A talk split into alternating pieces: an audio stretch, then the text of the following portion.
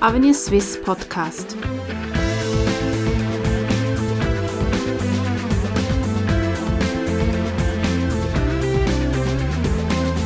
Herzlich willkommen bei Avenir Suisse, der liberalen Denkfabrik der Schweiz. Thema der heutigen Sendung ist der Wasserzins. Es geht um viel Geld. 550 Millionen Franken Wasserzinsen bezahlen die Wasserkraftproduzenten jährlich an Gemeinden und Kantone. Mit dem Zerfall der Strompreise kann die Höhe der Wasserzinsen jedoch nicht länger aufrechterhalten werden. Der Bundesrat will sie deshalb kürzen. Viele Standortkantone und Gemeinden sind allerdings von diesen Einnahmen abhängig. Eine Einigung darüber, wie hoch die Wasserzinsen sein sollen, ist noch nicht in Sicht. Ich spreche heute mit Patrick Dümmler, Forschungsleiter Offene Schweiz und Spezialist in Sachen Energiepolitik über diese umstrittenen Wasserzinsen. Mein Name ist Nicole Dreifuß. Nun, Herr Dümmler, warum erhalten Gebirgskantone und Gemeinden überhaupt Wasserzinsen? Worin besteht Ihre Leistung dafür? Zunächst einmal zur Frage, warum. Das Warum ist rechtlich begründet. Das heißt eigentlich, dass äh, das so festgelegt ist, die Kantone alleine das Verfügungsrecht haben über diese Wasserkräfte. Sie können es delegieren, beispielsweise an ihre Gemeinden, und die wiederum können das per Konzession auch weitergeben an Stromkonzerne zur Nutzung, zur Elektrizitätserzeugung. Man spricht dann eben von einer Verleihung dieser Wasserkraft oder eben einer Konzession. Und diese Konzession selbst wiederum, sprich eine monetäre Abgeltung für diese Nutzung, das ist dann schließlich der Wasserzins. Sie haben es eben gesagt, es ist rechtlich begründet. Ähm, dieses Nutzungsrecht oder dieses Recht, dieses Wasser abzuzapfen sozusagen, wurde 1918 festgelegt. Also nächstes Jahr sind es 100 Jahre her. Seither gilt es praktisch unverändert. Was sind heute die Auswirkungen einer solchen, sage ich doch mal, alten Regelung und wer profitiert davon? Ja, das wurde natürlich damals in einem Umfeld getroffen, äh, das äh, anders war als heute. Heute haben wir natürlich entsprechend auch in Europa Entwicklungen auf dem Strommarkt, die äh, damals nicht absehbar waren. Sprich, der Strompreis ist massiv zusammengefallen. Wir haben heute einen Strompreis auf den Großhandelsmärkten von vielleicht noch etwa drei Rappen pro Kilowattstunde. Und da spielt jeder Rappen, der zusätzlich bezahlt werden muss an Abgaben, eine große Rolle, um eben die Konkurrenzfähigkeit aufrechtzuerhalten dieser Stromkonzerne. Und wenn ich hier kurz einhaken darf, vor 100 Jahren war ja auch die Gesetzgebung mit einer anderen Motivation. Es ging ja vor allem darum, die Elektrifizierung zu fördern. Jetzt stehen wir an einem völlig anderen Punkt. Ja, man kann sagen, dass die Elektrifizierung der Schweiz natürlich in diesem Sinne abgeschlossen ist. Das Land profitiert seit langem von einer großen, guten Versorgung mit Elektrizität und dass heute natürlich sehr stark eben finanzielle Aspekte eine Rolle spielen.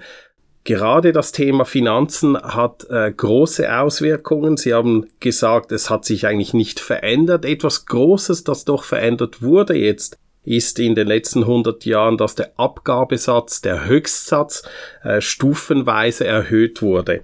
Und man hat ursprünglich mal von rund 8 Franken, 8 Franken 16 Rappen ganz genau, äh, gestartet pro Kilowatt und ist heute auf einem Satz von 110 Franken pro Kilowatt. Und das ist doch eine deutliche Steigerung. Wenn man jetzt das umrechnet für den einzelnen Konsumenten oder auch der Stromkonzern, der diese Abgabe bezahlen muss, dann spricht man von von rund 1,65 Rappen pro Kilowattstunde. Und die Argumente für diese Erhöhungen zu diesem Maximalbetrag von 110 Franken, die sind ja auch über die Jahrzehnte, haben sich die verändert. Ja, also natürlich ist hier ein ganz großes finanzielles Interesse vorhanden dieser Standortgemeinden und Kantone. Die wollen natürlich möglichst viel, sage ich mal, aus ihrer Ressource, die sie am Standort haben, Wasser schöpfen. Und das bedeutet halt, dass sie natürlich immer wieder auch politisch Druck gemacht haben, diesen Höchstsatz stufenweise zu erhöhen. Heute spricht man eben von rund 550 bis 560 Millionen Franken pro Jahr, die so an Wasserzinsen an diese Gemeinden und Kantone bezahlt werden. Kantone gerade das Stichwort. Hier sind es vor allem die Kantone Wallis und Graubünden, die massiv von diesem bisherigen System profitiert haben. Darauf will ich später noch im Detail eingehen. Vielleicht noch ganz kurz diese 110 Franken zum allgemeinen Verständnis. Wie wird der ausgerechnet? Woher kommt dieser Betrag?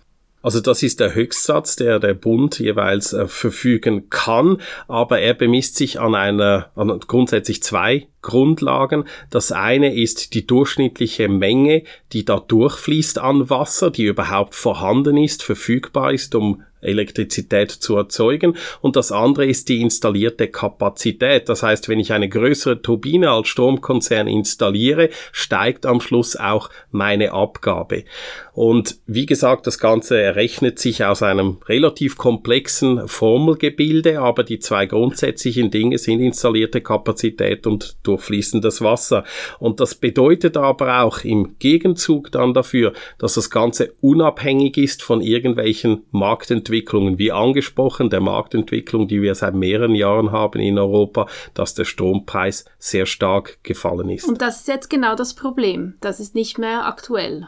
Korrekt. Ähm, das ist so, dass natürlich diese Stromkonzerne jetzt massiv unter Druck kommen. Das sind fixe Abgaben, diese Wasserzinsen, sind eben unabhängig von der Marktentwicklung und das bedeutet, dass in einem Markt, wo eben weniger für Strom bezahlt wird, gleichzeitig aber die Abgabehöhe über die letzten 100 Jahre massiv gestiegen ist, hier doch ein großes Problem entstanden ist.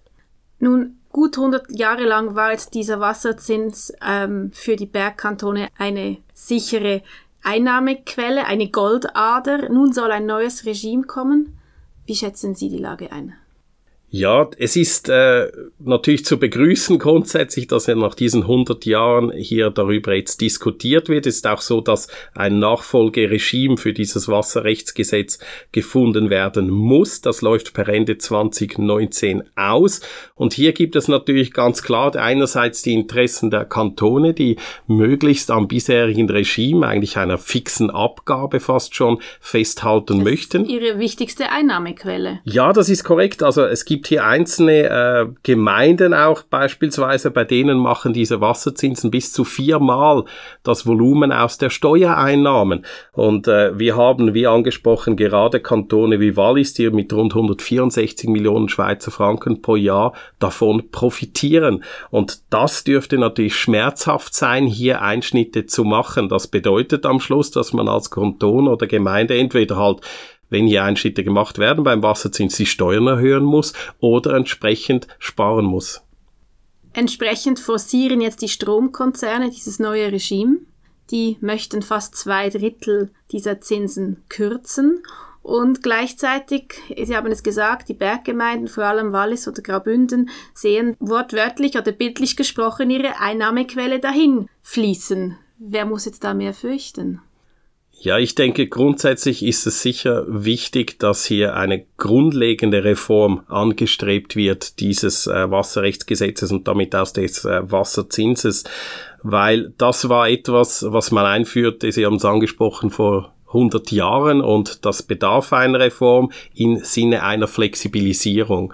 Eine fixe Abgabe macht meines Erachtens keinen Sinn mehr, sondern das sollte mehr einen marktnahen Charakter erhalten. Das bedeutet, dass die ganzen Einnahmen über den Wasserzins oder zumindest ein sehr großer Teil davon eigentlich abhängig davon sein sollte, wie viel das diese Ressource Wasser am Markt wirklich auch Wert hat und nicht davon, dass irgendjemand, sprich der Bund, entsprechend einen Abgabe, äh, Absatztermin äh, festlegt. Was schlägt denn jetzt Avenir Suisse oder Sie vor?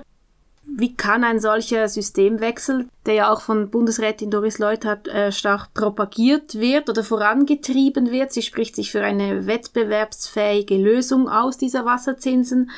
Was gibt es hier für liberale Alternativen?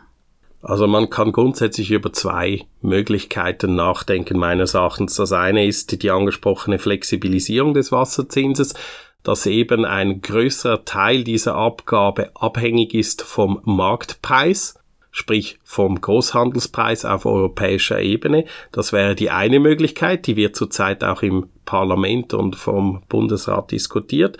Und das andere, das ich noch sehr wenig gehört habe in der aktuellen politischen Diskussion, aber sicher auch eine Überlegung wert, wäre einfach die Ausschreibung der Konzession an den Meistbietenden. Wir haben bereits Fälle in der Schweiz, wo das äh, so durchgeführt wurde. Etwas, was mehr publik gemacht wurde, war damals die Ausschreibung der UMTS-Lizenzen im Mobilfunk. Dort haben verschiedene Länder, darunter auch die Schweiz, ein Ausschreibeverfahren für diese Konzession gemacht und da konnten die Anbieter gemäß ihren eigenen Erwartungen, wie sich dieses Geschäft entwickeln wird, haben sie entsprechend äh, Gebote abgegeben. Und man könnte sich vorstellen, dass etwas auch im Bereich äh, Wasser, Wasserkraft gemacht werden könnte, dass eine solche Konzession befristet für 20, 30 Jahre abgegeben wird und entsprechend dann ein Bieterverfahren eingesetzt wird. Erlauben Sie mir eine letzte Frage, Herr Dümmler. Im Mai, Ende Mai haben wir ja über die Energiestrategie 2050 abgestimmt. Die Abstimmung wurde angenommen. Inwiefern steht dieser Wasserzins in Verbindung mit dieser neuen Energiestrategie? Eigentlich nur, so wie ich das sehe, indirekt. Ähm, wie gesagt, der Wasserzins wurde vor langer Zeit bereits entwickelt, seit 1918 in Kraft. Ähm, es ist so, dass indirekt aber Probleme bestehen, indem man die neuen Erneuerbaren, also insbesondere Solar und Wind, Biomasse teilweise auch natürlich subventioniert mit dieser Energiestrategie gleichzeitig aber diesen alten Erneuerbaren, nämlich der Wasserkraft selbst, nach wie vor dieser Wasserzins, also eine zusätzliche Abgabe aufbürdet. Und das verschlechtert natürlich massiv die Wettbewerbssituation unter den verschiedenen möglichen Energiequellen zu Lasten der Wasserkraft. Und da wäre es auch aus diesem Aspekt natürlich begrüßenswert. Man würde hier diese Flexibilisierung oder auch starke Verminderung dieses Abgabesatzes in Betracht ziehen, um eben diese Wettbewerbsfähigkeit dieser erneuerbaren Energiequellen stärken zu können. Also so oder so bedeutet es den Abschied von einer bisherigen Logik. Ab dem Jahr 2020 soll, Sie haben es gesagt, soll das neue Wasserzinsregime gelten aber natürlich nicht von einem Tag auf den anderen. Doris Leutert hat von Übergangsfristen gesprochen. Entsprechende Anträge werden demnächst im Bundesrat beraten. Ich bedanke mich ganz herzlich bei Ihnen für dieses Gespräch, Herr Dümmler. Sie hörten einen Podcast von Avenir Suisse, dem unabhängigen Think Tank der Schweiz. Die Entwicklung der Schweiz liegt uns am Herzen, für Sie und die nächsten Generationen.